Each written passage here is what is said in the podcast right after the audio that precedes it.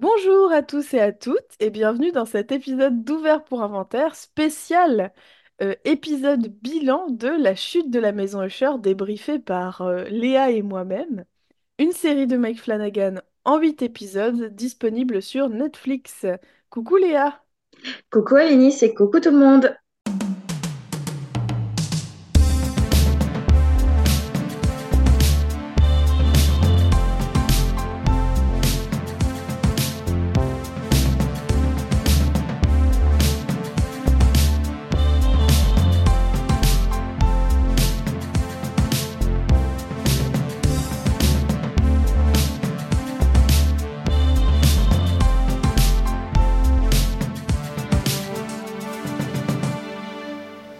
Ça sert à ça, euh, à apprendre à vivre, à apprendre à faire un lit.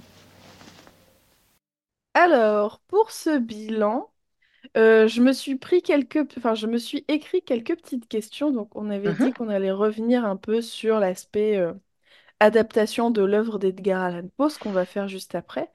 Mais euh, la semaine dernière, je, comme on a, on a dû euh, couper assez rapidement l'enregistrement parce que je devais partir, on n'a pas eu le temps de faire une vraie belle conclusion de l'épisode 8.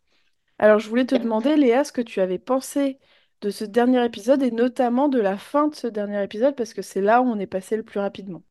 Ouais. Euh, alors, dans les points positifs, j'ai beaucoup aimé la sorte de climax de fin avec euh, la musique tonitruante, la maison qui s'affaisse sur les derniers membres de la famille Usher, Verna qui revient et qui dépose chaque objet lié à la famille. Ça, ça m'a beaucoup plu parce qu'il y a l'idée de continuité, et puis ça te rappelait aussi euh, chaque épisode, quand tu vois le masque de Prospero, quand tu vois le, le scarabée d'or, etc. Je trouvais ça assez sympathique. Et puis il y a le, comment dire, il le côté euh, nouvelle fantastique avec cette fin qui est conclue et en même temps assez ouverte, où tu sais pas exactement, enfin, quand tu as ce dernier regard entre le corbeau et, Dupin, tu sais pas si c'est un regard de conclusion ou si c'est, je sais pas, quelque chose qui est laissé en, en suspens. Donc ça, j'aime beaucoup. Euh, ce que j'ai pas du tout aimé, je l'avais évoqué, hein, mais vraiment le, la fin de Madeleine, je la trouve un peu, euh, un peu nulle. Ouais, on, est d'accord sur ce point, moi aussi, ça m'a un peu déçue. ouais. Ouais, même si j'aime beaucoup hein, la, la structure en miroir, hein, c'est-à-dire que euh, précédemment, la mère des Usher avait tué l'employeur, là c'est Madeleine qui tue euh, Roderick Usher. Donc je trouve la symbolique très sympa, c'est pas le problème, mais je trouve que ouais, le, le personnage meurt un peu bêtement, enfin elle se fait avoir par son frère, qui est Mm. quand même le moins malin des deux. Euh, en plus, c'est vrai que les effets spéciaux, enfin, quand on voit Madeleine sortir avec les yeux bleus et puis le, les sortes de dégoulinures de sang, mais Mm. elle hurle, mais, enfin, pardon, mais comme une vieille à l'hospice. Et je me dis, c'est pas la dernière image que je voulais avoir d'elle. Ouais, c'est assez ridiculisé et Surtout que, co- comme tu le dis, ça fait un peu écho à la mort de leur mère qui a été enterrée alors qu'elle n'était pas tout à fait morte. Ouais, Et elle, je me souviens qu'on avait trouvé son retour vraiment euh, oh, euh, super bien fait, quoi, même au niveau du oui, maquillage et compagnie. Donc là, ouais, euh, ve- enfin, surtout pour un personnage comme Madeleine, c'est c'est un peu triste, quoi. bah ouais. Puis c'est toujours le problème, c'est-à-dire que euh, ce genre de scène finale, bah, si tu te foires à la fin, euh, tes spectateurs et tes spectatrices ont tendance à retenir ce qui est foiré. C'est ça. c'est, comme tout discours, hein, faut pas foirer ni le début ni la fin. Mm. Bah là, je trouve que la fin a moins de, moins d'impact qu'elle aurait pu avoir. Moi, j'ai noté Et la même chose. J'ai noté que j'étais déçue pour, euh, de la mort de, de Madeleine, euh, que j'avais pour autant beaucoup aimé les flashbacks dans cet épisode, notamment avec Verna et euh, la vision d'Annabelle Lee dans le cimetière, qui a été une scène que j'ai bien aimée aussi. Mm, Euh, euh, une seule petite surprise pour ma part, c'est euh, la mort de Lénore, étrangement, parce que depuis un moment, je m'étais faite à l'idée qu'elle était intouchable. ouais, comme on avait un peu ce doute de Verna qui tuait ou enfin qui laissait euh, la vie sauve ou pas euh, aux enfants Usher, et également même un moment je me suis dit ça se trouve c'est pas la fille biologique de Fred et du coup euh, peut-être ah que oui. euh, elle est pas je sais pas pourquoi je me suis fait plein de films pour me dire non mais elle elle Mm. va rester à la fin Ils vont pas oser faire ça. Ben, c'est vrai qu'en plus, en termes euh, logistiques, dirons-nous, Vernal s'attaquait au, au dernier Oui, venu la famille Usher. C'est vrai que c'est étonnant que les Nords... Bah oui, d'ailleurs, c'est pas logique que les Nords soient la ouais. dernière avant Madeleine. Mm, mm. Bah après, elle s'est, oc- disons qu'elle s'est occupée des enfants, puis des petits-enfants, mais Lénore, c'était la seule. euh, Bah ouais, Mais mais ouais. Oui, ça aurait, ça aurait pu être dans l'autre sens, quoi. ouais. Mm. En plus, on aurait perdu Fred plus vite et ça, ça aurait été cool. Ouais, et on aurait gagné, on aurait gardé Camille plus longtemps. Exactement. Voilà, faut juste changer l'ordre. Ouais. J'ai j'ai noté aussi que hum, j'ai pas trop, je n'ai pas trop apprécié non plus le, la fin narrée par Dupin. Alors, comme toi, Ouais. j'aime bien la fin où elle pose les objets un peu emblématiques de chaque personnage, mais par contre, la fin où il narre ce qui se passe de Maury et de Juno, etc., je sais pas pourquoi, j'arriverai pas trop à l'expliquer, mais je trouve ça je... C'est pas le bon terme, mais je trouve ça un peu fainéant comme façon de faire. Je sais Mm. pas comment dire, mais souvent, euh, tu sais, c'est un peu... Bon, bah, pour expliquer des trucs qu'on n'a pas eu le temps de faire, euh, en trois minutes, on va te parler et puis on va euh, montrer deux, trois trucs. Je sais pas, ça Ouais. me... Ça m'a un peu déplu, là, la façon dont c'était fait. Bon, c'est pas très grave, mais voilà. Et par contre, ce que j'ai vraiment apprécié, c'est que... euh, euh, dans ce récit fantastique, Dupin, à la fin, il euh, choisit sa famille plutôt que la famille Usher qu'il a choisi toute sa vie. C'est-à-dire que Ah oui, il prend pas c'est en vrai. charge de, euh, de laisser une trace dans l'histoire de la famille Usher. Il laisse son enregistrement euh, devant la tombe de Roderick Usher et il dit, bon, enfin, c'est un peu cucu, mais il dit, moi, je suis le plus riche parce que j'ai toute ma famille et tout ça.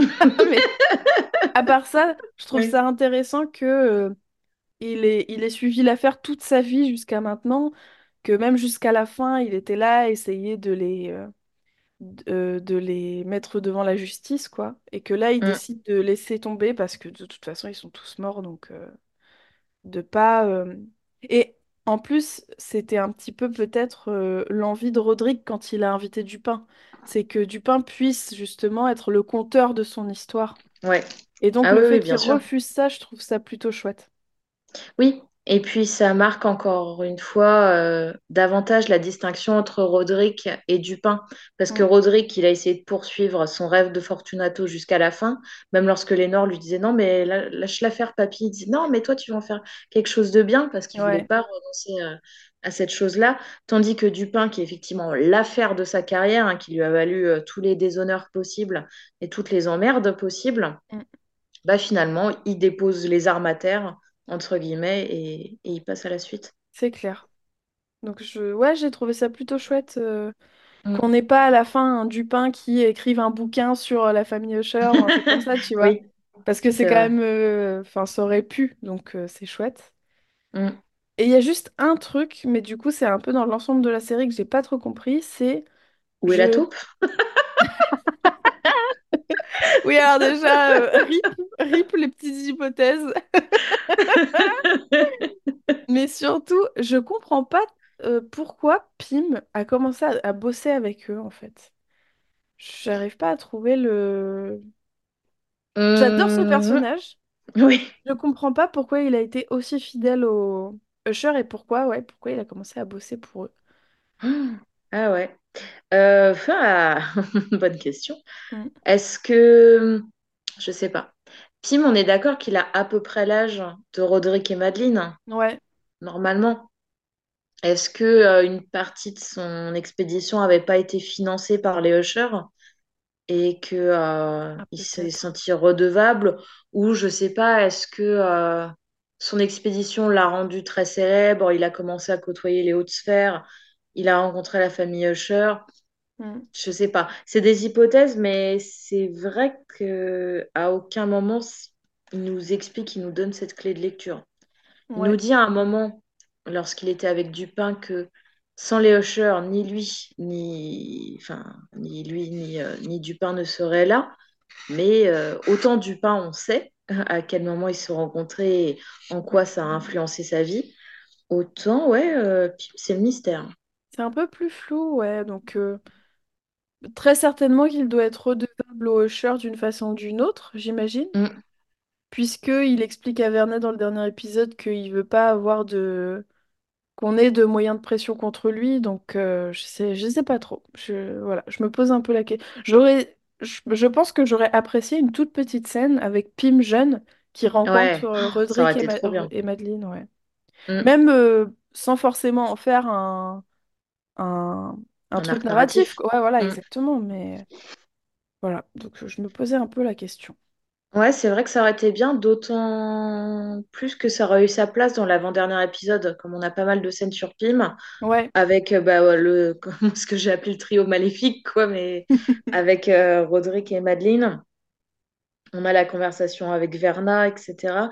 Ça aurait été intéressant, ouais, de, Ouais. De voir ça. Même euh, lorsqu'il avait son dialogue avec Lénore et Lénore qui lui refusait euh, Mm, tout de go sa proposition, d'avoir justement un flashback euh, en montrant la, la rencontre des Usher et le, le début d'une longue et fructueuse collaboration. mm, mm, carrément. Ça aurait été sympa, je trouve. Donc voilà. Surtout que on en discutera peut-être un peu après, mais il y a peut-être d'autres choses qui auraient pu être un tout petit peu enlevées. Donc, Tu crois? alors, avant de parler des points un petit peu plus négatifs, quel est ton épisode préféré? Oh, je savais que j'aurais dû préparer. Ah mince, excuse-moi. Non, mais j'aurais dû t'en parler avant aussi. hein. non, en vrai, enfin, en vrai, j'ai réfléchi à la question. Euh, je, je pense que ça restera l'épisode 2. Ouais. Et pour, enfin, il y en a plein que j'aime bien, hein, soyons clairs. Mais l'épisode 2, je sais pas, il, il reste dans ma tête.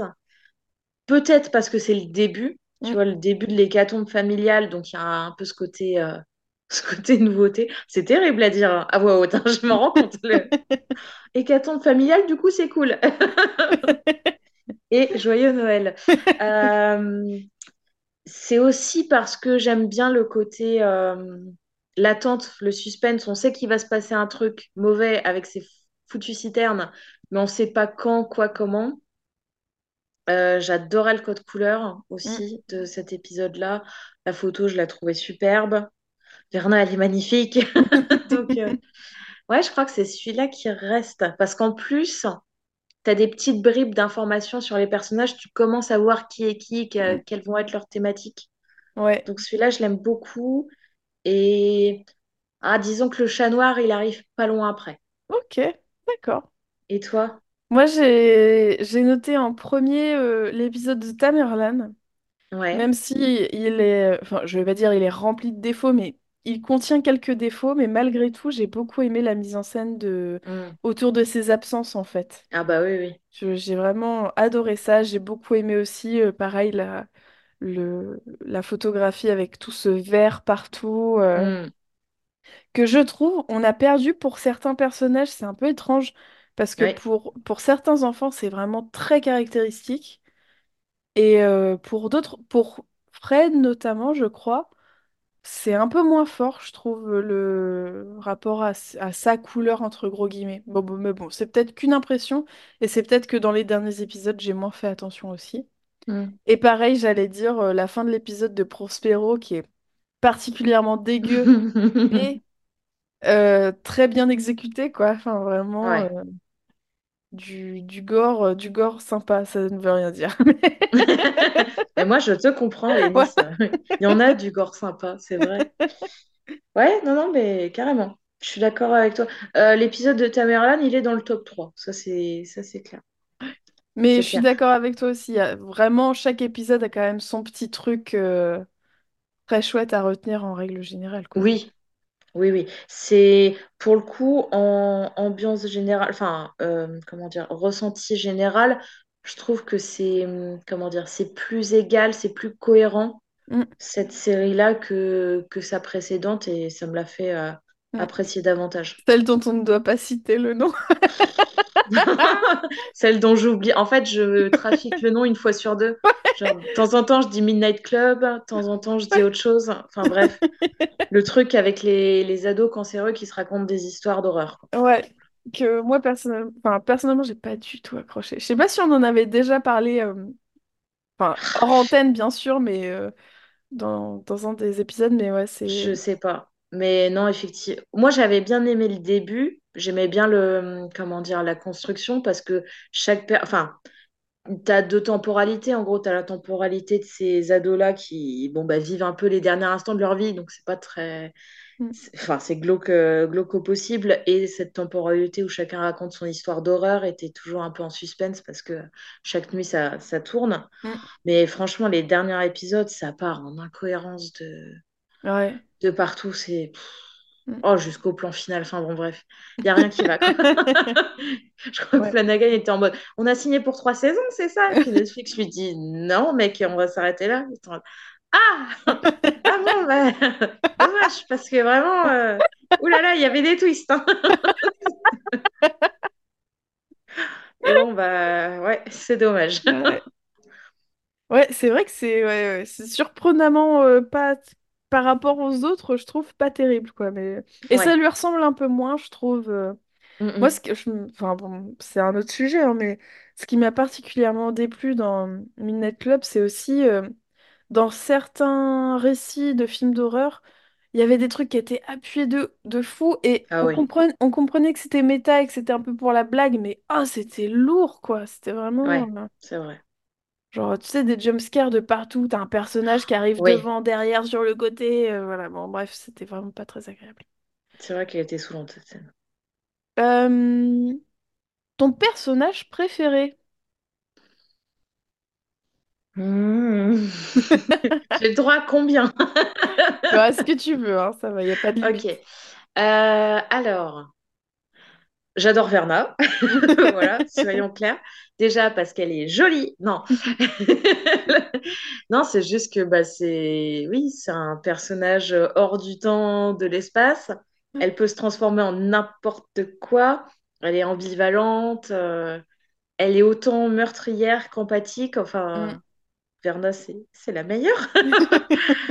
Euh, sinon, j'adore Juno parce que euh, elle me fait beaucoup rire, même si c'est souvent euh, à Malgré son elle, ouais, c'est Oui, ça. c'est ça.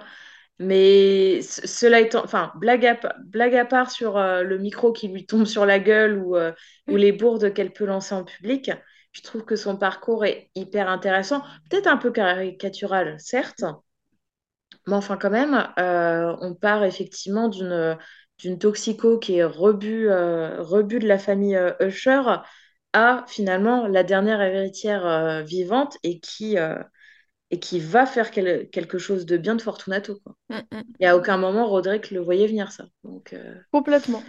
Et d'ailleurs, ouais, personne ne le voyait venir puisqu'elle était non, complètement euh, dépréciée par tout le monde, quoi. Même tous les enfants Usher. euh. complètement. Euh, j'ai beaucoup aimé Camille, mais en, en fait, on l'a pas suffisamment vue pour que ça soit un personnage préféré. Ouais, je suis d'accord. c'est, comme Tamerlan, si tu veux, j'apprécie énormément ce personnage. Je peux pas dire que c'est mon personnage préféré parce que, bah, effectivement, j'ai très envie qu'elle meure, donc c'est un peu antinomique. Mm. Mais cela étant dit, elles ont des failles qui m'intéressent. hein. Ce- C'est des personnages complètement, euh, complètement névrosés, qui ont beaucoup de fractures et je ça me plaît. J'adore. C'est clair. Bon, toi, je, je, enfin, je veux pas spoiler, mais je crois qu'on a une idée. Bah, euh, oui, oui et non en fait, parce que Ah ah. effectivement, bien sûr, je vais citer Madeleine que j'aime d'amour depuis les premiers épisodes, mais Mm. j'ai autant j'adorais son aplomb dans les premiers épisodes, Ouais. autant cet aplomb qui se transforme en égocentrisme, en orgueil, et en, en vanité, ça m'a, alors ça m'a déplu humainement, mais en Mm. réalité, je trouve que ça en fait aussi un personnage très intéressant puisqu'on se rend compte Ouais. que euh, on se, re- on se rend compte de ces... Je trouve ça encore plus intéressant, qu'- enfin, pas encore plus, mais je trouve ça intéressant qu'on se rende compte de ses défauts plus tard, comme les personnages qui ont l'air euh, très mauvais au début, je, trouve ça intéressant aussi qu'on se rende compte de leur qualité un peu plus tard, Oui. et que ça fasse pas des personnages trop manichéens. Mais c'est le cas de, de Tamerlan, de Camille, en fait. Tu te Mm. rends compte rapidement, tu te rends compte, pardon, rapidement de leurs défauts. Mais tu sens qu'il y a quelque chose où tu pourrais aller trouver euh, Ouais. quelque chose de positif aussi.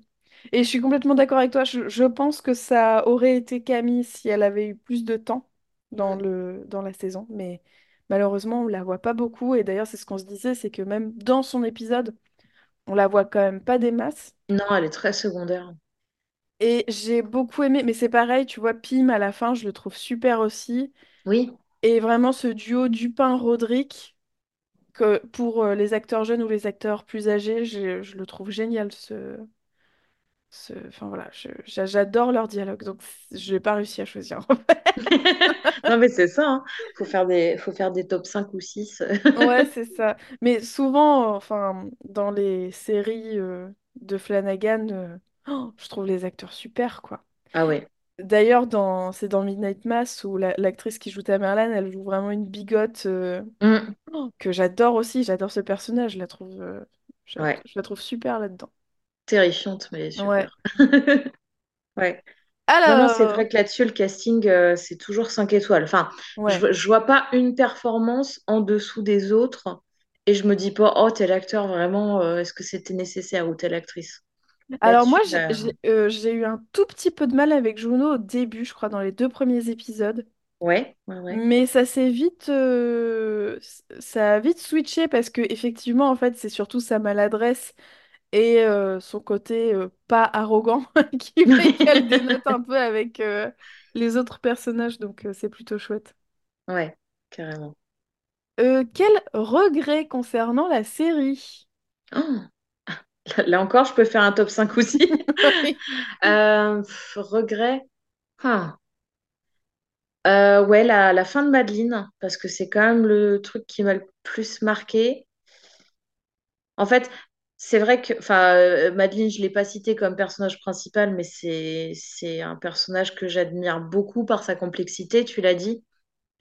Et le côté, ouais, euh, venir en vieille momie avec les yeux bleus, euh, façon euh, beer pong qui a mal tourné, j'étais en... Non, ça me fait chier, quoi.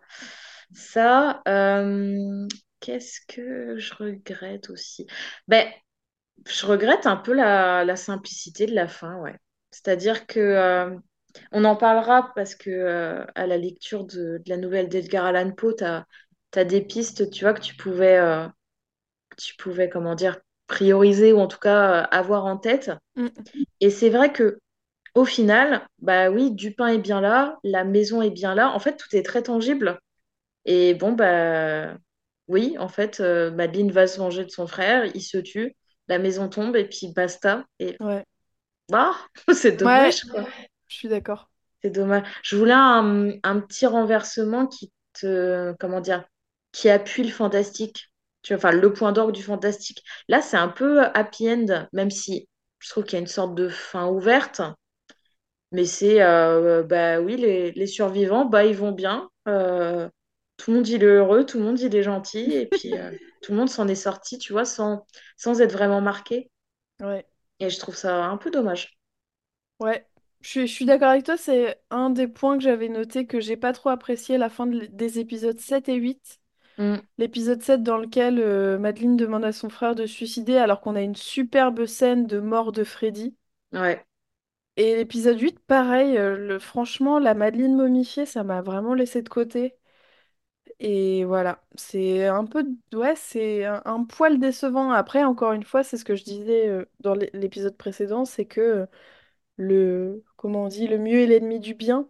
Mhm. C'est-à-dire que peut-être que ça aurait été trop... Je sais pas. Là, je trouve ça assez... Enfin, euh, comment dire... euh, assez plat, en fait. C'est ce qui m'embête Ouais. un peu. hein. Ça manque un peu de... De, de plot twist, quoi. De... Ah, mon Dieu, mais c'était ça, en fait Bah, oui, Je oui, complètement. Tu vois que la maison soit juste une maison. Quand, quand tu avais évoqué cette idée de Ah oui, on sait que les lieux euh, chez Flanagan, c'est pas forcément ce qu'on croit. Mm. Ben, en fait, moi, cette idée, elle avait tellement germé dans ma tête que j'étais Je en suis mode désolée. Tu vas me réécrire ce scénario, Alice. T'embauches les mêmes et tu refais, s'il te plaît. Euh, non, mais c'est vrai Ouais, une fois que tu as, abordé le truc, j'étais en mode bah, Ouais, ça se trouve, en fait, il est pas du tout. Enfin, en même temps, c'est vrai que ça paraît étrange de garder la maison familiale, de voir que c'est une, une ruine antique. On aurait pu se dire Oui, ça se trouve, c'est. Enfin, soit dans la tête d'un personnage, soit il est déjà chez Verna, soit il est Mm. dans un une sorte bah ouais, d'absence, enfin un truc hors du temps et de l'espace comme était le bar, etc. Et là, bah non, c'est juste la maison. Ouais, Ah, surtout que en plus, euh, on va en parler un tout petit peu après, mais dans le... dans la nouvelle... la maison, dès le début, elle a ce côté euh, hyper lugubre et elle a Mm. tout de suite une atmosphère surnaturelle. Oui, Donc, c'est- ouais, c'est dommage. Il y aurait, enfin, il y aurait vraiment eu le matériau de base pour en faire quelque chose d'un peu plus euh, fantasmagorique, d'un peu plus fantastique, quoi. ouais, c'est ça. C'est ça que je, re- je regrette. En fait, si- oui, si je devais formuler ça, le regret, c'est un peu cette fin, ouais, ce qui, Mm. qui est pas, pas assez dark à mon goût. Enfin, j'aime bien les fins, euh, enfin, les fins joyeuses ou en tout cas les, les choses résolues. Là, effectivement, l'intrigue est résolue, donc Mm. là-dessus, pas de, pas de souci, mais enfin, justement, c'est la chute de la maison Usher, quoi. Tu t'attends à, à ce qu'ils embarquent tout le monde avec eux, quoi. Mm, Je sais pas. c'est vrai. Voilà. J'ai euh, j'ai noté aussi, euh, moi, comme regret personnel, c'est certains moments un peu trop explicités. Un peu Ah trop oui. euh, explicités, Mm. surtout avec des mots. Enfin, des choses qu'on Ouais. avait compris par le- l'image et le son, je veux dire, mais que les personnages racontent. euh, j'étais, bah, bah oui, j'avais j'avais compris. Traite-moi de gogol maintenant aussi Non, pendant que tu mais y es. ouais, c'est vraiment, j'ai- j'ai- j'aime pas, j'aime vraiment pas être prise par la main euh, dans ce... Surtout pour un réalisateur qui d'habitude, je trouve, évite un peu ça. Mm. Là, j't- j'étais un peu déçue de ça, personnellement. Ouais, je comprends. Bah, il manquait un peu de subtilité quand il y avait besoin. Moi, ça a été surtout euh, tout ce qui, tous ces discours euh, politiques un peu ronflants Ouais. où j'étais en mode oui, bah, on- ouais, on a, enfin, c'est-à-dire qu'on a compris quoi. Mm, C'est surtout sur la, ouais, la conception du Fortunato, mais aussi euh, les rapports de force et de domination. Que tu le mentionnes une fois ou deux fois, bah oui, évidemment, évidemment parce que c'est le propos de ta série. Après, quand c'est à chaque dialogue, tu te dis, Eh, les gars. euh, mm, oui, on a compris. Vous avez des images aussi, hein. Les images, ça parle, hein, normalement. Ouais. Normalement, c'est bah, c'est l'éternel credo show don't tell, hein. Mm. c'est-à-dire tu montres, mais tu ne dis pas que tu montres. Ouais. On a, on avait relevé en plus, notamment les, les flashbacks dans le bureau de Rufus. Tu as déjà la caméra qui te parle, elle met les, enfin, elle met les enfants Usher euh, tout rabougris, tout, tout perdus dans un coin. Tu as Rufus qui se, qui se dresse, posture imposante. Bah voilà, c'est bon, on a compris. Mm, Enfin, mm. C'est clair. pas besoin de surligner ça en disant, hé, en fait, c'est parce que c'est lui le plus fort. Oui, merci. C'est bon, on l'avait. Non, mais ouais, ouais, ouais, c'est clair. Et je me souviens qu'en plus, c'était un des trucs qui nous avait carrément hypé dans le premier épisode, qui avait beaucoup de Mm. ça, et qui avait peu de dialogue, euh, on va dire, entre guillemets, narratif. On avait beaucoup de poèmes déjà et de, de presque de musicalité qu'allait avec les images. Mm. Et du coup, ça, ça racontait, mais sans expliquer euh, point par point ce qui allait se passer. Ouais, c'est je me ça. souviens que ça nous avait plu en plus, euh, ces, ces passages-là. Donc, euh. Il y a un dernier petit truc, mais c'est peut-être parce que j'ai manqué d'attention dans les derniers épisodes, c'est que j'ai l'impression de ne pas avoir été au bout de mon raisonn... enfin, de notre raisonnement sur les couleurs et les sept péchés capitaux. Il y a un moment où je me suis perdue en. J'ai lâché l'affaire. Ouais. Euh, ouais, bah alors, tu évoquais ça précédemment sur euh, la couleur bleue de Fred. Mm, Moi, je trouve que ça a été super perdu parce qu'en fait, euh, dans les, bah, les- notamment l'épisode du chat noir, mais aussi l'épisode de Goldbug, les conjoints étaient en bleu. Et j'étais en mode, bah merde, du coup, attends, le, le bleu, c'est c'est les conjoints sympathiques ou le bleu, c'est Frédéric qui est un gros connard? ouais. J'étais perdue, quoi. Euh, sur les défauts, attends, Prospero, c'était la luxure. Ouais. Ça, je pense qu'on est raccord. Camille, du coup, c'était hmm, Tous les personnages féminins, c'est un peu compliqué hein, de leur donner complexe, que ce ouais. soit. Envie slash colère slash ambition. Ah, peut-être ambition, pas. Ouais, ouais. Du coup, ce Ah, serait quoi? Ce serait l'orgueil. Ouais, mais tu vois, ça se mélange un peu trop en fait pour. euh, Ouais, c'est vrai. Donc ouais, non, là franchement, euh, c'est un peu plus clair, je trouve, pour Napoléon que ce... ce- avec la colère et pour Prospero avec la luxure. Ouais, Pour les autres, franchement, euh, c'est quand même plus, plus compliqué. ouais. C'est un petit peu plus ambivalent. Ouais. Je dirais que Fred, ça, re- ça pourrait être aussi la... Non, la bêtise, c'est pas un défaut. Ce qui est dommage d'ailleurs. hein. On devrait le rajouter dans les péchés capitaux parce que franchement, une franche bêtise, ça vaut bien toutes les luxures. hein. Ah ouais, c'est compliqué. Ouais, ouais, non, tu Bah, vois. euh, Fred, si, ça pourrait être la jalousie avec euh, cette histoire qui est toujours pas résolue entre Prospero et Maury. Puis le fait qu'il imprime toutes ses photos de mariage euh, mm, et mm, qu'il essaye euh, d'avoir la vérité à tout prix, quoi. Ouais, la jalousie, la paresse aussi, parce qu'on voit qu'il vraiment il fait les choses au Oui, dernier c'est vrai. moment, euh, tout ça. Ouais, non, c'est pas clair clair. Je pense que c'est peut-être euh, c'était peut-être une, une fausse piste aussi, euh, parce que on va on va le voir dans quelques minutes, mais en fait les les personnages ils sont plus ancrés dans des nouvelles, des d'autres nouvelles d'Edgar Allan Poe que La chute de la maison Usher. Et donc j'ai l'impression qu'il s'est finalement plus inspiré que- de, de ça que des sept péchés capitaux, ce qui est assez logique. Ouais, bien sûr. Après, euh, à mon avis, si on a repéré ça, c'est qu'il y avait quand même des, Mm, des des choses pistes à qui étaient voir. lancées, quoi. Ouais, Ouais. ouais, ouais, c'est sûr. ouais. Ouais, peut-être soit c'est nous qui n'arrivons pas à mettre vraiment un- le doigt dessus, soit c'est lui qui a peut-être euh, fait ça de façon un peu approximative. Hmm Je sais pas. J'ai pas trop réponses. J'ai pas trop de réponses.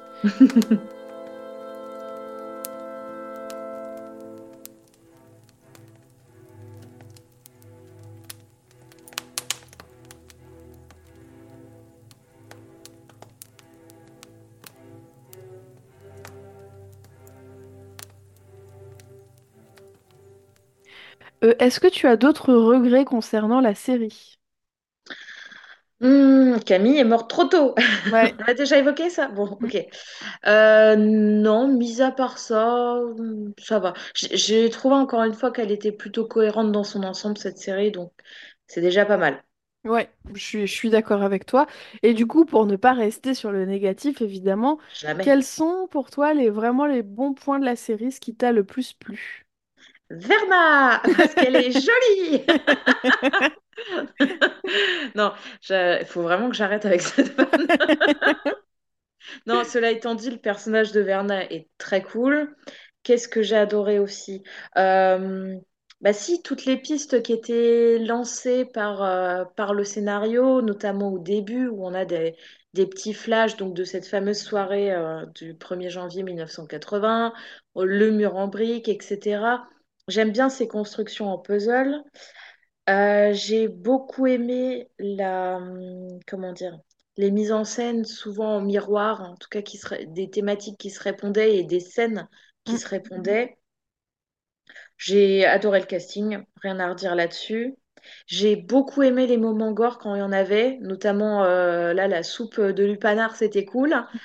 Euh, Victorine et son cœur artificiel qui pompe dans le vide, j'ai adoré aussi. Mm. Qu'est-ce que j'ai bien aimé d'autre? Ben, euh, Tamerlan qui, euh, qui écrase tous les miroirs jusqu'à ce que ben, en fait, tout se fige en elle. J'ai beaucoup aimé. Donc, donc voilà, il y a quand même des, honnêtement, euh, des très bons points. Eh ben, écoute, euh, pour euh, pas être original, je vais dire franchement à peu près les mêmes choses que toi. Je suis désolée, Non, a, dû en dire deux. y a pas de souci. Euh, non, non, j'avais noté deux, trois autres trucs, mais dont on a déjà un peu parlé. En plus de ce que de ce que tu as dit, le, les acteurs et actrices que je trouve Hmm, absolument géniaux et géniaux. Euh, le- la prosodie aussi, le rapport à la, au poème, à la musicalité du texte, euh, etc. J'ai trouvé ça vraiment chouette. Euh, j'ai beaucoup aimé aussi ce- cette construction avec l'idée de d'épée de Damoclès euh, qui touche toute la descendance, Ah un ouais, enfant par un enfant. Et du coup, carrément. tu sais qu'il n'y a pas d'échappatoire, mais tu te demandes comment ça va arriver. Hmm, C'est très chouette.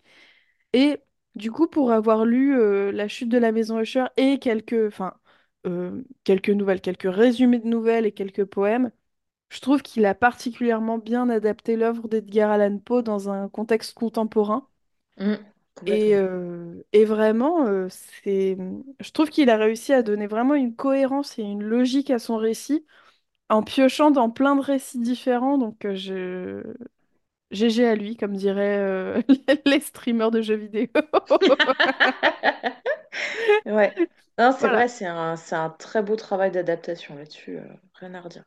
Ouais.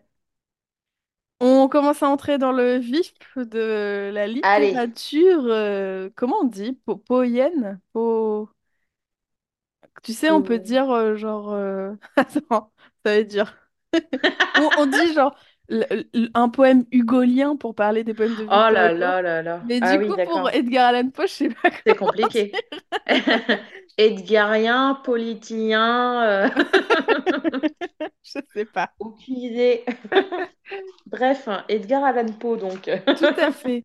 Alors, on commence peut-être avec la chute de la maison Usher, comme ça c'est fait. C'est vrai, ça marche. Euh, Est-ce que tu veux que je j'essaye de résumer un petit peu la, nou- la nouvelle et on revient dessus ensemble juste après? Super. Alors, dans La chute de la maison Usher, qui est donc une nouvelle d'Edgar Allan Poe, on, re- on rencontre un narrateur qui arrive devant la maison, la, ah oui, la demeure Usher à cheval et qui sent tout de suite l'étrangeté du lieu et le fait qu'il soit dans un décor un peu... euh, il ressent quelque chose de méphitique, qui est mon Mm. mot préféré, excusez-moi.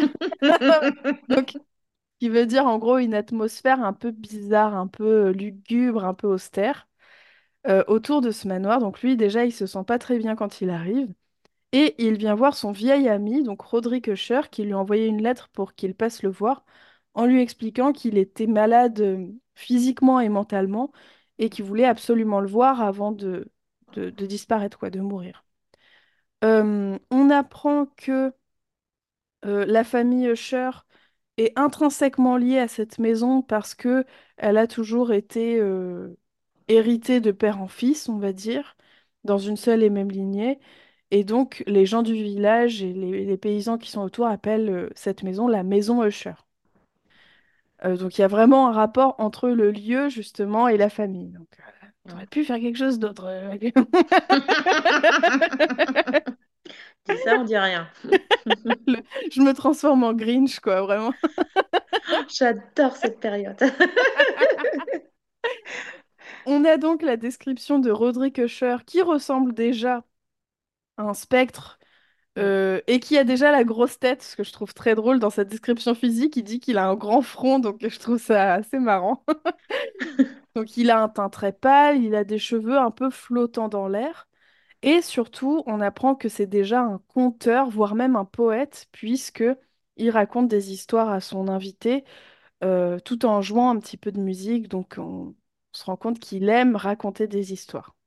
Mhm. Euh, il explique également au narrateur que tous ses sens sont en ébullition et qu'il, comment dire, euh, il devient hypersensible à tout ce qui l'entoure, à la lumière, au bruit, au son, euh, aux odeurs, etc., etc. Euh, le personnage de Madeleine, donc la sœur de Roderick Usher, est déjà là. On apprend qu'elle a une sorte de maladie aussi qui semble l'affaiblir et le narrateur la croise une fois dans le château, mais euh, il la croise comme si c'était déjà un peu un spectre, il la croise au loin, elle lui fait un peu peur, etc. Roderick Usher récite un poème sur euh, un palais avec des ombres et un roi qui est en train de mourir. Un peu plus tard, euh, Madeleine meurt et les deux, donc le narrateur et Roderick, décident de la déposer dans le... dans les catacombes, je sais pas, en tout Mm. cas sous Sorte de le... caveau, ouais. Ouais, c'est ça, sous la demeure. Euh, Il y a une excuse dont je me souviens plus trop. Roderick dit qu'il il ne veut pas que les médecins euh, touchent sa sœur ou quelque chose comme ça, et donc euh, qu'il faut la laisser à l'intérieur de- du manoir. Euh, le narrateur lui aussi commence à avoir des hallucinations comme Roderick. Il commence à avoir notamment des, des hallucinations auditives. J'ai zappé un moment, mais je, je me rattrape. En fait, un soir, il commence à entendre des bruits qui lui font peur. Roderick vient dans sa chambre, euh, un peu, euh, un peu furieux, un peu éner- enfin pas furieux, pardon, mais un peu, Fébrile. euh, oui, voilà, fébrile et il commence vraiment à halluciner, à être euh, hors de lui. Et euh, le narrateur décide de lui lire une histoire pour le calmer. Et en fait, alors qu'il est en train de lire cette histoire, il commence à entendre des bruits en même temps qu'il lit euh, certains passages, donc il commence à un peu halluciner lui aussi. Et ils se rendent compte tous les deux que euh, Madeleine est derrière la porte, elle entre et elle tombe sur son frère et le narrateur s'enfuit. Mhm. Et le narrateur, avant ça, il marmonnait un peu dans sa, euh, dans sa barbe pour dire ça fait quelques jours que je l'entends et que je sais qu'elle est vivante parce que il, il arrive à percevoir des sons que le narrateur ne pourrait pas percevoir.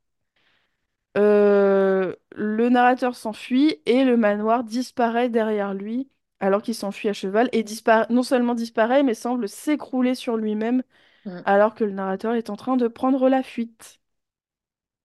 Ouais, Voilà, très beau résumé. merci. Je crois que j'ai zappé des trucs, mais bon. Oh bah non, ça va. Non, c'est bien. Impeccable. T'en as pensé quoi, la lecture? Euh, j'en ai pensé que, eh ben, justement, cette. euh, Alors, j'ai pensé qu'il y a certains points qui sont très bien adaptés et très bien retranscrits dans le... la série, Mhm. notamment le caractère de Roderick Usher, qui, euh, avec ce côté qu'on retrouve dans le personnage, qui veut donner une bonne impression, mais qui est en pyjama. Enfin, voilà. c'est- J'ai trouvé ça assez marrant, et même son côté euh, beau parleur, en fait. Il Ouais, adore raconter, il aime placer quelques vers par-ci par-là, donc euh, j'ai trouvé ça chouette. Euh, j'ai trouvé ça euh, intéressant aussi que le narrateur ce soit un, un ancien ami de Roderick, ouais, là où Dupin finalement était peut-être aussi un ancien ami, mais depuis le temps, c'est plus, il se place plus en ennemi qu'en ami. ouais, tout à fait. Euh, donc euh, j'ai trouvé ça chouette. Et euh, quoi d'autre? Alors, en fait, ce qui m'a un peu saoulée, c'est que je me suis dit qu'il y a des points qui auraient pu être mieux faits dans la série, notamment la mort de Madeleine, en fait. Ah ouais, beaucoup mieux, hein. Parce que tu gardes à peu près la même idée, t'enlèves un peu le... Enfin, je sais pas, je trouve que ça aurait pu être un peu mieux raconté. Mm. Et il y a un autre truc, c'est que bah, c'est ce dont on a parlé il y a pas si longtemps, mais le, la question du lieu, qui là a Ouais. vraiment une importance très... Enfin, qui est vraiment... euh, une très forte importance dès le début de la nouvelle, Mm. euh, par son atmosphère. Et donc, en fait, ça aurait pu être euh, le centre d'un... En fait, ça aurait pu mélanger vraiment l'œuvre origine- originelle et un peu la patte de Flanagan sur euh, ce qu'il fait justement de ces lieux qui sont pas tout à fait ce qu'on pense, quoi. Ouais, tout à fait. Voilà. C'est bien résumé aussi. Est-ce que tu en as pensé quelque chose en particulier de cette lecture? Euh, euh? oui, bah, j'ai bien aimé hein, globalement parce que ça reprend tous les codes de, de la nouvelle fantastique dont ça ne pouvait que me plaire, à Ouais. savoir folie du personnage principal, un personnage extérieur qui arrive et qui petit à petit se laisse influencer par son environnement et commence à, à développer les mêmes psychoses euh, que les autres. Euh, j'ai beaucoup aimé le début qui m'a, enfin, pour le coup, quand j'ai lu le début avec l'arrivée du cavalier devant la maison, j'ai pensé à Hill House, mais alors euh, Ouais, bah oui. instantanément Je quoi. me suis dit la même chose, ouais. ouais, avec l'arrivée de Nelly en voiture qui regarde la maison, euh, se- comment dire, s'éveiller lorsqu'elle arrive. Et puis, euh, il nous dit donc euh, à plusieurs reprises, c'est un lieu qui renferme un sentiment d'insupportable tristesse. Mm. Et il y a beaucoup de personnification, c'est-à-dire beaucoup de d'éléments humains qui sont prêtés à la maison, puisqu'il dit que les murs euh, ont froid, que les fenêtres sont des yeux distraits, etc. Donc voilà, cette thématique de maison égale euh, être humain et donc tout ce qui renferme peut être aussi positif que négatif, enfin lieu des fantômes, des psychoses, etc.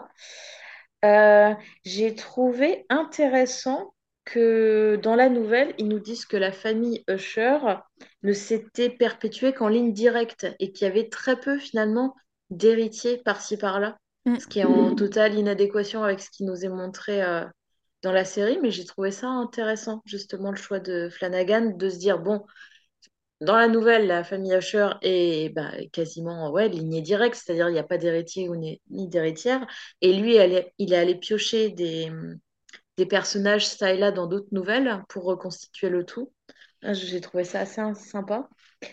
Euh, qu'est-ce que j'ai trouvé intéressant aussi? Bah, oui, effectivement, le traitement de Madeleine. Eh, ah oui, si, un truc qui m'a plu, quand le narrateur arrive pour la première fois devant la maison, il dit qu'il est le seul à repérer qu'il y a une fissure dans cette maison. Mm. Et à la fin, tu as effectivement donc la fissure qui s'agrandit, s'agrandit jusqu'à faire en sorte que l'édifice s'effondre. Et j'ai trouvé ça sympa parce que Truc tout bête, hein. Si on prend la maison comme une maison, c'est-à-dire un simple bâtiment, effectivement notre personnage qui nous dit Ah, attention, la maison a un creux, donc forcément, tu sais qu'il y a quelque chose qui va se débouler derrière. Et de l'autre, si tu analyses la maison comme un être humain, bah oui, tu as ce personnage, ce narrateur témoin qui se pointe et qui dit Oh, bah dis donc, en gros, cette famille ou cet être humain renferme un secret, une faille, et on va l'explorer euh, plus tard. Donc, dans, dans les deux cas, j'ai trouvé ça chouette. Carrément. Et surtout, euh, je- ça, ça me fait penser ce que tu, ce que tu dis. euh, les personnages, ils ont toujours ce truc très intérieur et t'as beaucoup de métaphores de justement ce qui se passe à l'intérieur. C'est-à-dire que pour Mm. euh, Victorine, il y a euh, son prototype de, euh, de pacemaker qui se place du coup dans le cœur, dans le, enfin, on en avait déjà un peu parlé, mais dans le foyer de, du corps, quoi, finalement. Et t'as Ouais, toujours un peu des petits trucs un peu métaphoriques comme ça, dont la maison fait partie, en fait. Ce, ce- truc ouais. que la maison, c'est le foyer par excellence, qui, du coup, euh, qui, euh, comment dire, euh, je trouve pas mon mot, pardon. J'allais dire qui emmure, mais c'est pas le bon mot. Qui, op- qui peut oppresser ses habitants, enfin, qui peut un peu les Ouais, refermer sur eux-mêmes et tout. Donc, euh, c'est c'est plutôt chouette. ouais, carrément. Bonne surprise. Bonne, Ouais, euh, bonne lecture, bonne surprise. très sympa. Euh, d'ailleurs, euh, en fait, on n'a pas l'histoire de Verna dans cette nouvelle. Non, On non, n'a non, pas pas, du on tout. n'a pas de, de personnage. euh, De personnages surplombants ou euh, Ouais. d'allégories de la mort, de la vengeance, etc. Non, c'est vrai. Non, non, pas du tout. Euh, pour revenir un tout petit peu sur euh, les noms des épisodes, euh, j'ai noté, du coup, j'ai fait une petite recherche hier euh, rapide. On a donc, enfin, c'est juste pour euh, résumer un petit peu les, nou- les nouvelles dont euh, chaque épisode est tiré, et puis après, on, on pourra, euh, on pourra revenir un peu dessus. Donc, pour le premier épisode, sur le minuit lugubre, c'est simplement le premier vers du poème Le Corbeau d'Edgar Allan Poe, qui en fait fait un parallèle avec l'épisode 8, qui s'intitule lui-même Le Corbeau. Mm, Donc, on a un peu la boucle est bouclée, quoi, dans ce, dans ce poème, qui est un peu le poème de Roderick Usher. ouais.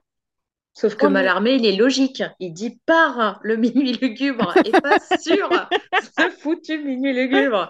Ouais, c'est bizarre, hein. Bah ouais, je comprends pas. L'épisode 2, le masque de la mort rouge, alors ça j'ai trouvé ça super intéressant. C'est une nouvelle de Poe dans laquelle le prince Prospero s'est enfermé dans une abbaye accompagné de ses courtisanes afin d'échapper à l'épidémie de mort rouge. Mm, Il organise une orgie dans sept pièces de l'abbaye avec sept couleurs, donc le bleu, le rouge, le vert, l'orange, le blanc, le violet et le noir qu'on retrouve dans la série. Et, et Prospero euh, voit une personne qui a un masque de, de mort comme il voit Verna dans la série. Euh, il, euh, il la poursuit et lorsque celle-ci se retourne, Prospero meurt. Puis ses convives euh, meurent également en essayant de d'arracher le masque de cet invité qui en fait disparaît. Enfin, tout le costume semble tomber sans qu'il y ait une personne derrière. Et le, les sols des différentes pièces sont recouvertes de sang à la fin de la nouvelle. Donc Mm. j'ai trouvé ça très chouette. Et en plus, une info. Alors, tout ce que... ce dont je vous parle est tiré de Wikipédia, d'accord? Donc, s'il y a des approximations, c'est... Voilà, je, je le dis comme ça. Euh, donc, Wikipédia m'a appris que la maladie appelée mort rouge est en réalité une invention d'Edgar Allan Poe, très certainement euh, inspirée de la peste bubonique et d'autres d'autres épidémies, mais voilà, c'est, ça reste une invention. Et Paul a décrit comme causant des douleurs aiguës, un vertige soudain et puis un suintement abondant par les pores et la dissolution de l'être. Donc, euh, donc pour les coups, ça nous fait bien penser à la soupe de l'épisode 2. Oui. Le bouillon de bourgeois. C'est Oui. ça. Euh, pour l'épisode 3, l'assassinat de la rue Morgue, c'est tiré de la nouvelle Double assassinat dans la rue Morgue, euh, dans laquelle, dans laquelle j'ai noté que c'était la première apparition du chevalier Auguste Dupin. Qui est un peu Ah, le Sherlock Holmes de Poe, quoi, qui est un peu l'inspecteur qui vient euh, résoudre des enquêtes. Et dans cette nouvelle, on a une histoire d'un d'un étrange double assassinat commis sur deux femmes et euh, le, donc le- l'inspecteur va se rendre compte que le coupable est un orang-outan. Mm. Donc ça revient avec euh, l'épisode de Camille. Euh, pour le chat noir, ah, je trouve que c'est presque une des nouvelles les plus glauques à, à mon sens. C'est euh, l'histoire euh, hyper glauque, j'ai marqué, d'un mec alcoolique qui maltraite sa femme et ses animaux. Il arrache un œil à son chat et le pend. Euh, sa maison brûle, il va boire un verre et il retrouve un chat similaire à celui qui- euh, qu'il a tué, quoi. Enfin, qui... Mhm. Voilà. Euh, il finit par vouloir le zigouiller parce que le chat lui fait la misère aussi. Mhm. Et euh, alors qu'il est avec une hache et qu'il court après le chat, il embroche sa femme, enfin il coupe le crâne de... Enfin il, euh, il hache sa femme, je sais pas comment le dire. Je sais pas s'il y a une bonne ou une ouais, meilleure façon de le dire, hein, franchement. euh. Et euh, il emmure euh, le cadavre de sa femme pour pas qu'il soit retrouvé. Et quand les policiers arrivent pour euh, essayer de la retrouver, en fait ils entendent les miaulements du chat qu'il a en- emmuré avec sa femme. Donc là ça nous fait un petit... comment dire, euh, ça nous fait penser à l'épisode de Napoléon, mais Mm. aussi un peu à l'épisode de, De Rufus, de Rufus, ouais, je. Ah ouais. Bah d'ailleurs, dans l'épisode de Napoléon, à un moment, quand il devient berserk et qu'il tape euh, tous les murs de son appart, t'as effectivement le cadavre de Verna et le chat dessus. Oui, Et les deux sont... ont l'œil énucléé. c'est vrai. Oui, oui, t'as Ouais. raison. Exact. Bon, déjà, c'est pas Jules qui se retrouve dans, dans C'est déjà bien. ce qui est déjà cool. Euh, et en fait, euh, on commence à partir de cet épisode-là, peut-être un peu avant, mais je crois que c'est vraiment à partir de celui-ci, à avoir le jeu sur les doubles. Mm. C'est-à-dire que là, dans le- la nouvelle de Poe, on a euh, le personnage quand il est lui-même et le personnage quand il est, enfin, quand il a pris de l'alcool et qu'il est, qui devient complètement différent. Et on a la même chose avec Napoléon quand il, euh, on sent que la drogue, c'est quand même un des trucs qui le fait euh, complètement switcher, quoi. Mm. Ensuite, on a le cœur révélateur avec Victorine. Dans la nouvelle de Poe, un homme tue un vieil homme et cache sa dépouille, donc ses morceaux, entre guillemets, sous le plancher. Ouais. Et lorsque les policiers arrivent, il est très sûr de lui qu'ils vont pas le retrouver. Sauf que lui-même entend les battements, semble entendre les battements du cœur du, du vieil homme. Et donc, en D'accord. fait, il se balance lui-même euh, parce que, euh, voilà, ça devient... Il a l'impression que les policiers entendent aussi euh, ses battements de Ouais. cœur. Donc, euh, voilà. Euh, Et là, on commence à avoir un- une autre forme de double, c'est celui qui essaye de prouver au lecteur qu'il n'est pas fou. Mhm. Donc c'est hum, intéressant aussi, enfin, c'est c'est rigolo. Il nous reste le scarabée d'or qui est alors tiré de la nouvelle Le Scarabée d'or, mais aussi euh, de la nouvelle William Wilson. Et d'ailleurs, merci beaucoup à l'auditeur qui nous a laissé un petit message euh, très sympa sur YouTube parce que euh, bah, la référence, moi, je ne l'avais pas sur ce, cette nouvelle-là. Effectivement, ça ressemble beaucoup plus à ce qui arrive à Tamerlan avec un homme qui rencontre un jour son homonyme à l'école. Et cet homonyme fait tout ce qu'il fait, enfin, copie Mhm. vraiment son attitude, son comportement. Sauf que euh, il ne peut que chuchoter, il peut pas parler normalement. Il le recroise plusieurs fois dans sa vie d'adulte et il finit par euh, lui mettre un coup d'épée. Sauf Mhm. qu'il se rend compte qu'il a frappé dans un miroir et qu'il s'est tué lui-même, évidemment. C'était un... pareil, un double métaphorique un peu euh, de ce personnage. Euh, le puits et le pendule, c'est pareil, c'est une nouvelle dans laquelle on retrouve cette scène de torture pour euh, le narrateur qui est enfermé dans une petite pièce avec euh, en son centre un puits et au-dessus de lui euh, une grande lame aiguisée en forme de Mhm. pendule qui se balance. À part que dans la nouvelle, euh, c'est intéressant parce que dans, dans la nouvelle, le personnage s'en sort finalement. Il se fait Ah. pas euh, zigouiller comme euh, Freddy. Mais par contre, ce qui est intéressant aussi, c'est que c'est presque une des nouvelles les moins fantastiques. Ça joue davantage sur la peur de la mort et de la torture, enfin, de cette torture-là que de quelque chose de vraiment surnaturel. Mhm. Et on finit enfin avec le poème Le, Le Corbeau, dont on fait référence dans le premier épisode, euh, où le poète évoque euh, justement le souvenir de sa bien-aimée Lénore Mhm. et euh, cette histoire où il laisse entrer le, le corbeau dans sa chambre en lui demandant son nom, qui est Nevermore, donc plus jamais, enfin jamais plus. Et il y a une sorte de d'enchaînement où il va poser Mm. des questions au, au, au corbeau qui va lui répondre toujours par la même chose, toujours Nevermore. euh, donc Mm. voilà. Ouais, puis chaque strophe du poème termine par jamais plus ou euh, rien de plus. Mm, mm. Et c'est intéressant parce que c'est vrai, ça, ce rythme qui revient incessamment, incessamment, comme quelque, une phrase qui entrait le personnage, enfin le narrateur. Ouais, bah oui, c'est ça. Parce qu'à la fin, je crois que. Alors, je connais pas le poème par cœur, hein, mais euh, il lui demande en gros s'il pourra revoir sa bien-aimée, s'il sera un jour. Enfin, s'il sera à nouveau heureux, etc., etc. Et du coup, le, le corbeau n'arrête pas de lui répondre jamais plus, jamais plus. Mm. Voilà pour ce petit résumé des nouvelles inspirées de, des, des épisodes. Mm.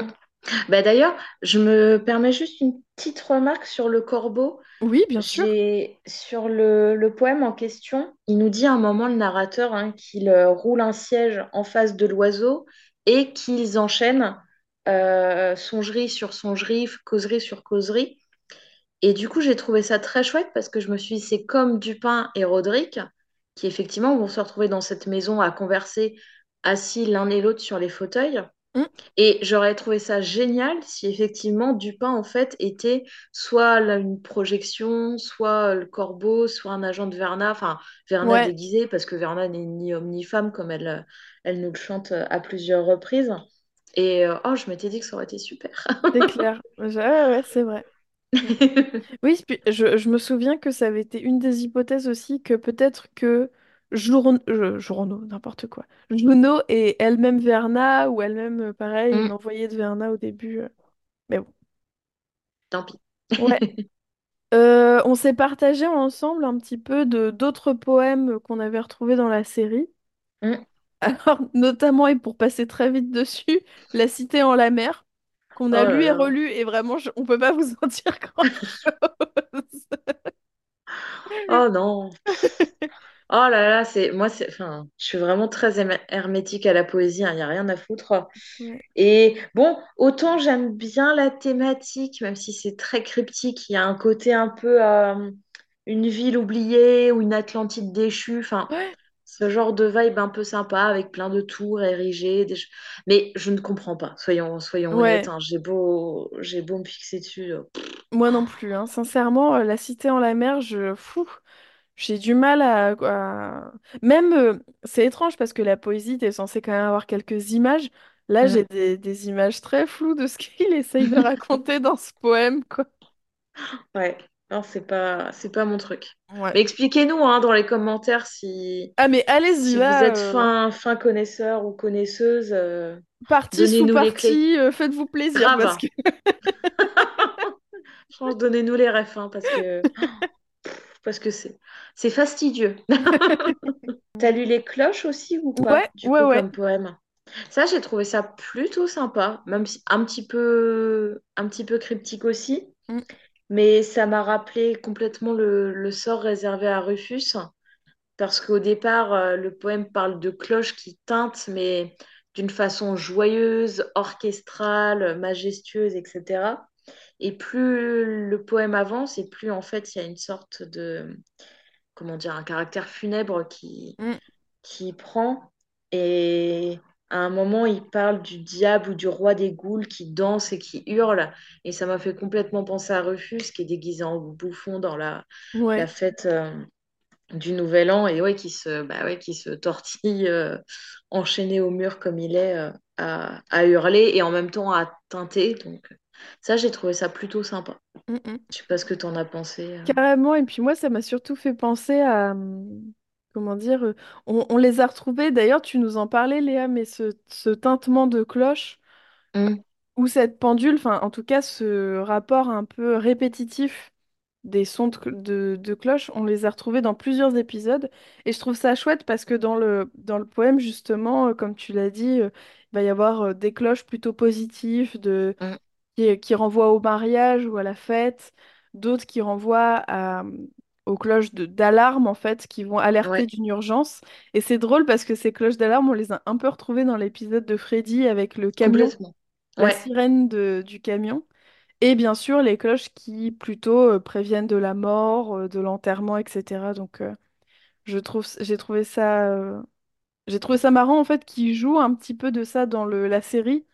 Oui, Du coup, c'est assez, euh, c'est assez discret, mais quand tu lis le, le poème, tu te dis, ah ouais, en fait, il y a aussi un peu de ça dans, dans, dans la série, quoi. J'ai trouvé ça très ouais, chouette. ce, ce rythme ternaire qui revient encore et encore. Ouais, c'est Ouais, chouette. Et puis le dernier que j'ai lu pour ma part, c'est Annabelle Lee. Je sais pas Ouais, si c'est ton cas aussi. tout à fait. qui est grosso modo le, le même, enfin je veux dire euh, les mêmes vers euh, racontés par Roderick euh, Usher dans la série, Mm. qui parle de cet amour tragique, hein, du fait que euh, Annabelle Lee et le poète s'aimaient d'un amour euh, très fort, presque même envié par, euh, par les anges et par la nature, et que la nature a fini par lui arracher Annabelle Lee, Ouais, et qu'il euh, qu'il reste pleurant sur son, sur ce socle de poète solitaire à pleurer, donc l'amour perdu d'Annabelle Lee. Ouais. Alors ça, c'est poème lyrique euh, à fond la caisse, quoi. C'est Ouais, vraiment euh, la nature, l'amour, la mort, euh, c'est bon, c'est plié. c'est clair. Bah, c'est Ah, vraiment le principe du romantisme, quoi. C'est pas ouais. le, pas le sentiment amoureux, mais justement l'expression de tous les sentiments personnels, de tous les tumultes euh, ressentis par, euh, par le poète, quoi. Ouais, et puis il est- c'est vrai qu'il est beau ce poème, voilà, il Puis, est, il est joli. Oui, oui, bah en gros, oui, ça nous dit euh, pas grand-chose de plus que ce que nous dit, euh, comment il s'appelle? Ce que nous dit Roderick euh, dans la série, c'est-à-dire que euh, qu'elle est refroidie, donc qu'elle est, qu'elle est morte, mais que lui l'aime malgré tout d'un amour indéfectible, même après sa mort, voilà, il mm. garde ce souvenir. Moi, personnellement, je crois que j'ai rien de plus à ajouter. Bah, moi non plus. Je vois pas, je vois pas ce qu'il y aurait d'autre à dire. Même si je n'ai pas envie que ce moment se termine, mais bon, on va peut-être pas non plus faire durer pour le plaisir de durer. c'est déjà Quoi? Non, bah écoutez, euh, qu'est-ce qu'on peut dire de plus? Merci de nous avoir écoutés, de nous avoir suivis. Merci à toi. Léa, parce que c'était trop chouette de faire ça ensemble. C'était trop cool. Vraiment, je- c'était un bonheur. Et puis, euh, et puis bah, nous, déjà, si on a une nouvelle série qui nous intéresse, peut-être qu'on re- reprendra un peu les débriefs.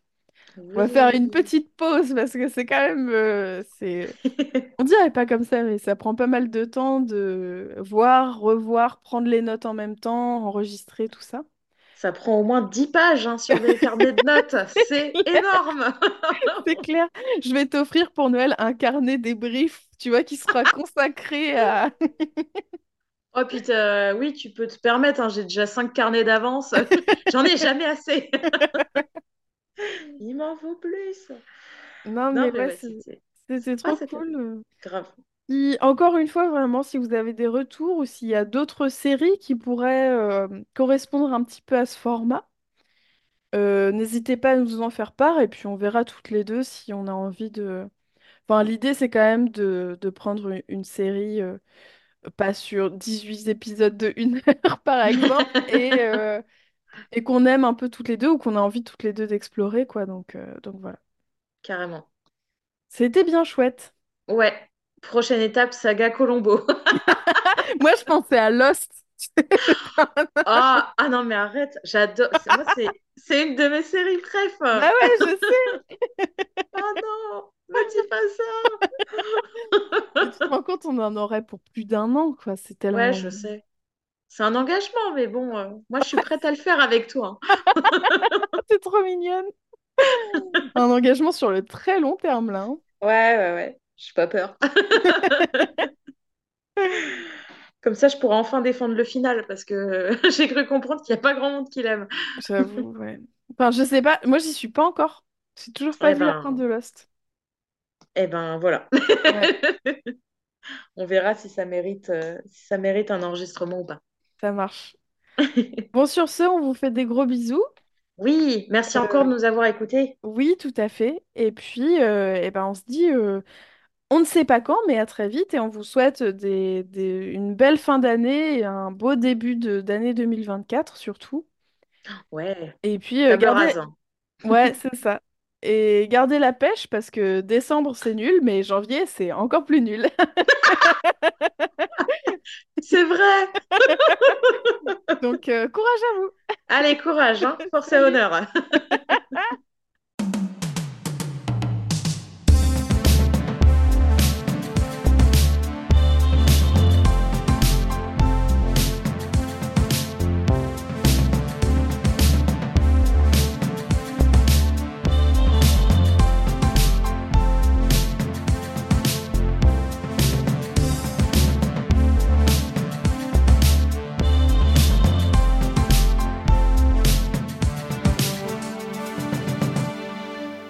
Les films, ça sert à ça, euh, à apprendre à vivre, à apprendre à faire un lit.